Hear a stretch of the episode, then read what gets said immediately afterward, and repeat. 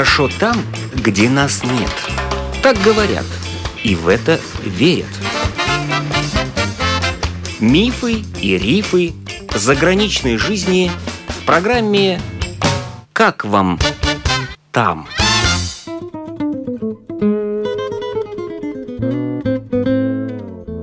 Добрый день! С вами автор программы Галина Грейдены. Поколение постарше, наверное, помнит, что в 70-е и 80-е годы в Балдырай был учебный центр, который готовил экипажи подводных лодок и надводных кораблей для иностранных государств. В их числе была и дружественная Куба. Браки между кубинцами и нашими девушками были разрешены. Героиня нашей передачи Ольга в 1979 году только что закончила в Балдырае среднюю школу и познакомилась с кубинским офицером, вышла за него замуж и улетела на Кубу. Когда самолет вот зашел на посадку, я выглянула в иллюминатор и увидела пальмы. И эти пальмы меня сразили напрочь. Я никогда как-то такого не видела. Еще это так сверху, солнце, голубое небо, пальмы. И когда открыли значит, двери, вышла на трап, такой поток горячего воздуха прямо в лицо так, вух, ощущение было совершенно какого-то другого мира просто другого мира. Мне казалось, что я так никогда не жила. Сейчас как будто вот я открываю дверь в какое-то новое пространство. Встречала вся семья, все прилетели. А вы прилетели в Гавану или куда? Да, да, мы прилетели в Гавану, а они приехали из Синфуэгоса, потому что Синфуэгос это родной город Карлоса. Приехала мама, приехал отец, брат с женой. Все они ждали встречи со мной, а я с ними. Ну, было очень по-доброму. Мама очень хорошая, замечательная женщина. За долгие годы, что я жила на Кубе, я с ней не поссорилась ни разу. Ни одного. Со свекром сложились хорошие отношения, но у нас с ним было так, довольно строго. А вот с мамой я ни, ни разу, ни разу, ни одного вообще раза не поссорилась. Замечательная женщина. Даже кажется, что таких не бывает. А что значит э, со свекром строго? Что значит строго? Значит так, мы жили отдельно. У родителей был дом, и у нас был дом. Карлос получил наследство, как бы вот когда умерли бабушка и дедушка. И, э, ну, наверное, все знают, что была карточная система на Кубе. Карточная система предполагала энное количество продуктов тебе нужно купить в день, молоко, там хлеб, два раза в неделю, там какой-то кусочек мяса, еще что-то, ну и раз в месяц, там уже, так сказать, лос мандадос, это то, что вот такая большая закупка, там, которая делалась вот раз в месяц. Так вот, свекор приходил каждый день и делал мне все покупки. Я не знала, что такое ходить в магазин. Он стучал в дверь, говорил, ну где это русская здесь? И заходил уже так до конца, так испанский дом, зал, второй зал, комнаты. Как пишут в романах, в колониальном стиле. Абсолютно верно. Стиль был совершенно колониальным. Строгость это заключалась в том, что все надо было, так сказать, посчитать. Вот он мне писал, сколько чего стоит, я должна была точно ему отдать деньги. То есть то, что он ходил за продуктами, это было плохо или хорошо? Это было замечательно. Это говорило о том, как сильно эти люди меня любят. Это было просто замечательно. Я никогда не должна была думать об этом. Я знала, что я приду, я работала на Кубе, я приду, у меня всегда будет еда в холодильнике, которую, так сказать, купит мой свекр.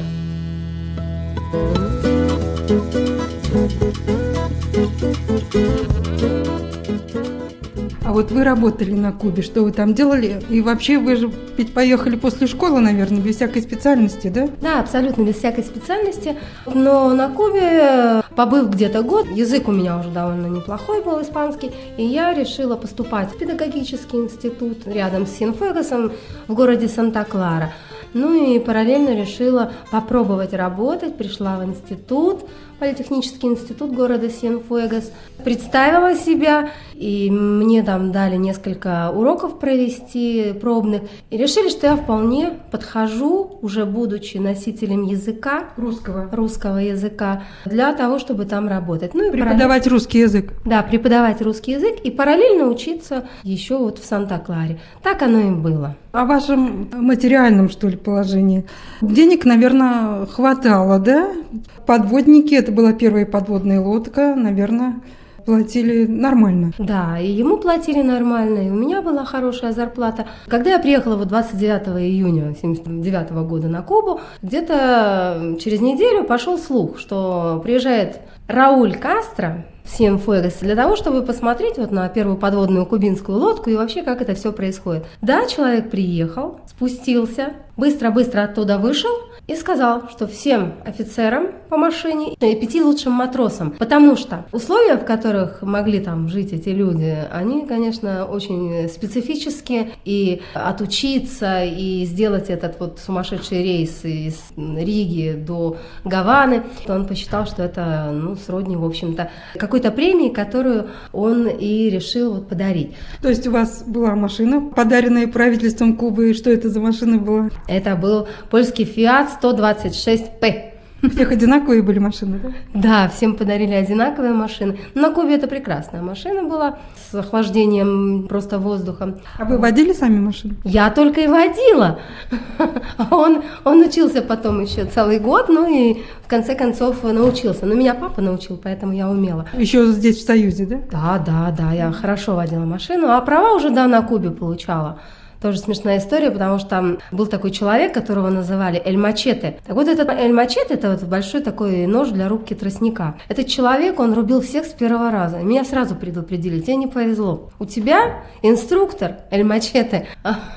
Но оказалось все намного лучше, чем я думала. И когда я сдавала этот экзамен, я его сдала, и никакой мачете мне не был страшен. Как быстро родился ребенок у вас? Ребенок родился достаточно быстро, через два года после того, как я приехала. Очень желанная, очень любимая. Девочка, да? Замечательная девочка. Выросла. Она похожа на папу и на мою маму.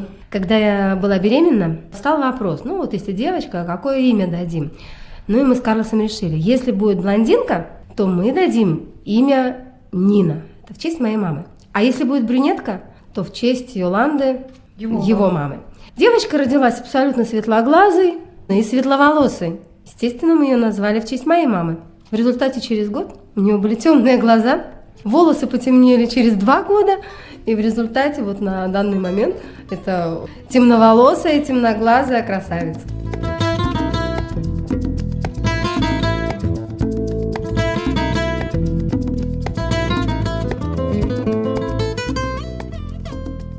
Как вот ваша жизнь там продолжалась? Наши дети ходят или ходили в детский сад, а на Кубе были в то время детские сады, ясли там? Да, конечно.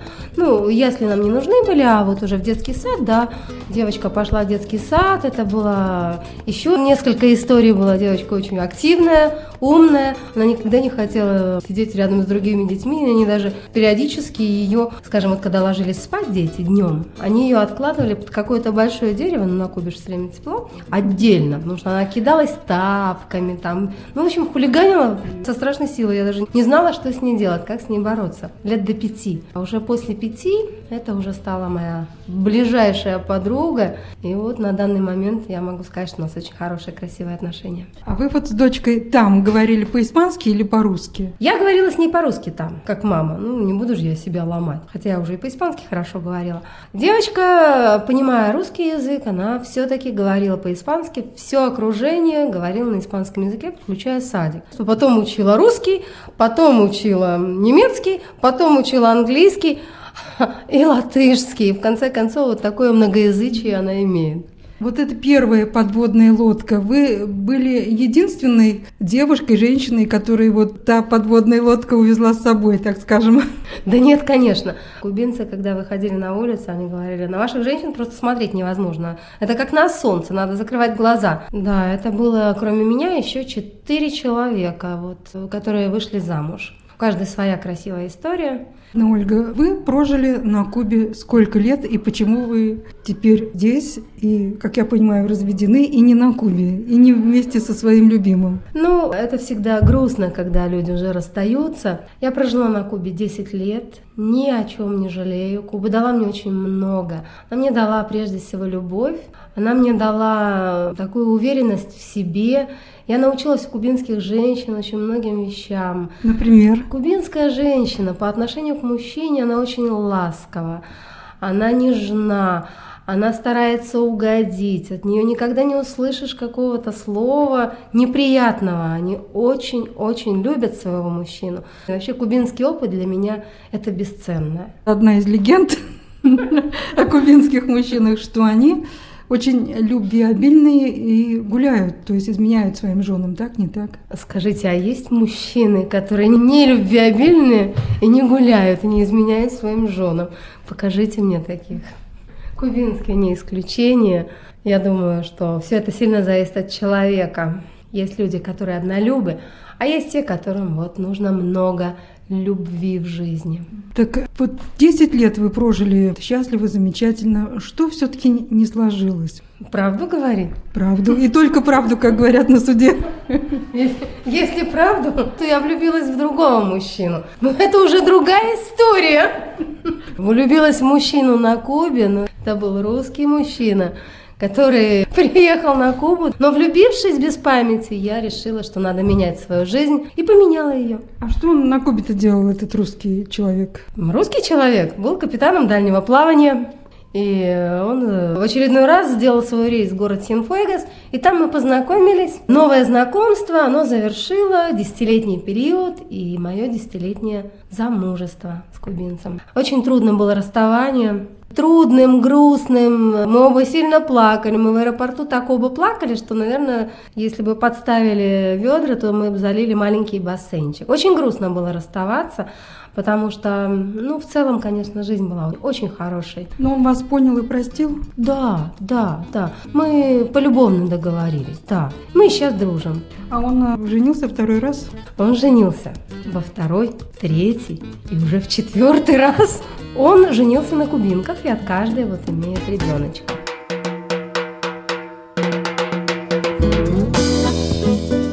Ну, сейчас вы не с тем капитаном. Нет. Сейчас вы замужем? Да. Живете, вот насколько я теперь понимаю, в Ринге, и ваш муж русский. Да, мой муж русский.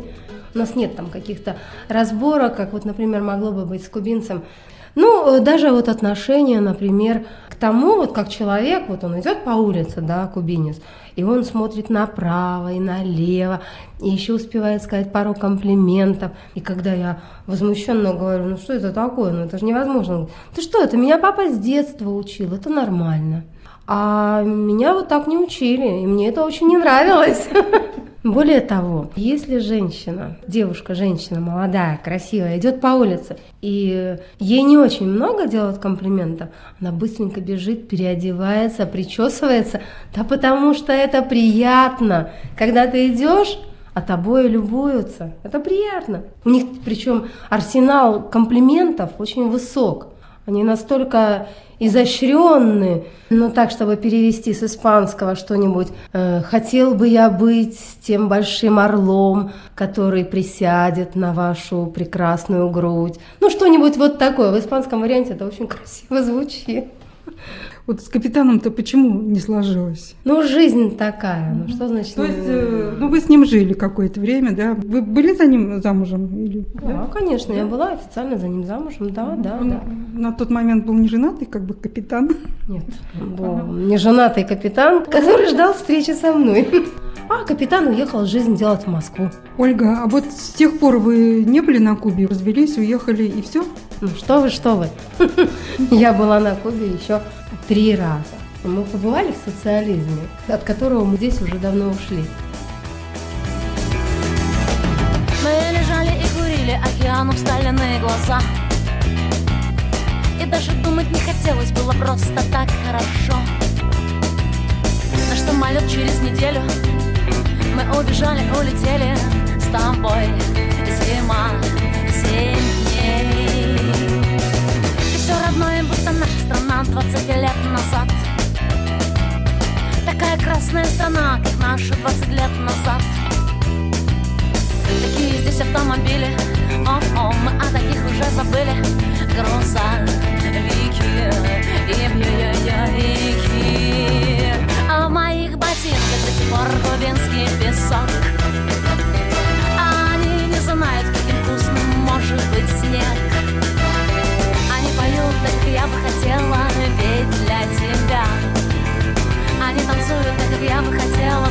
с тобой.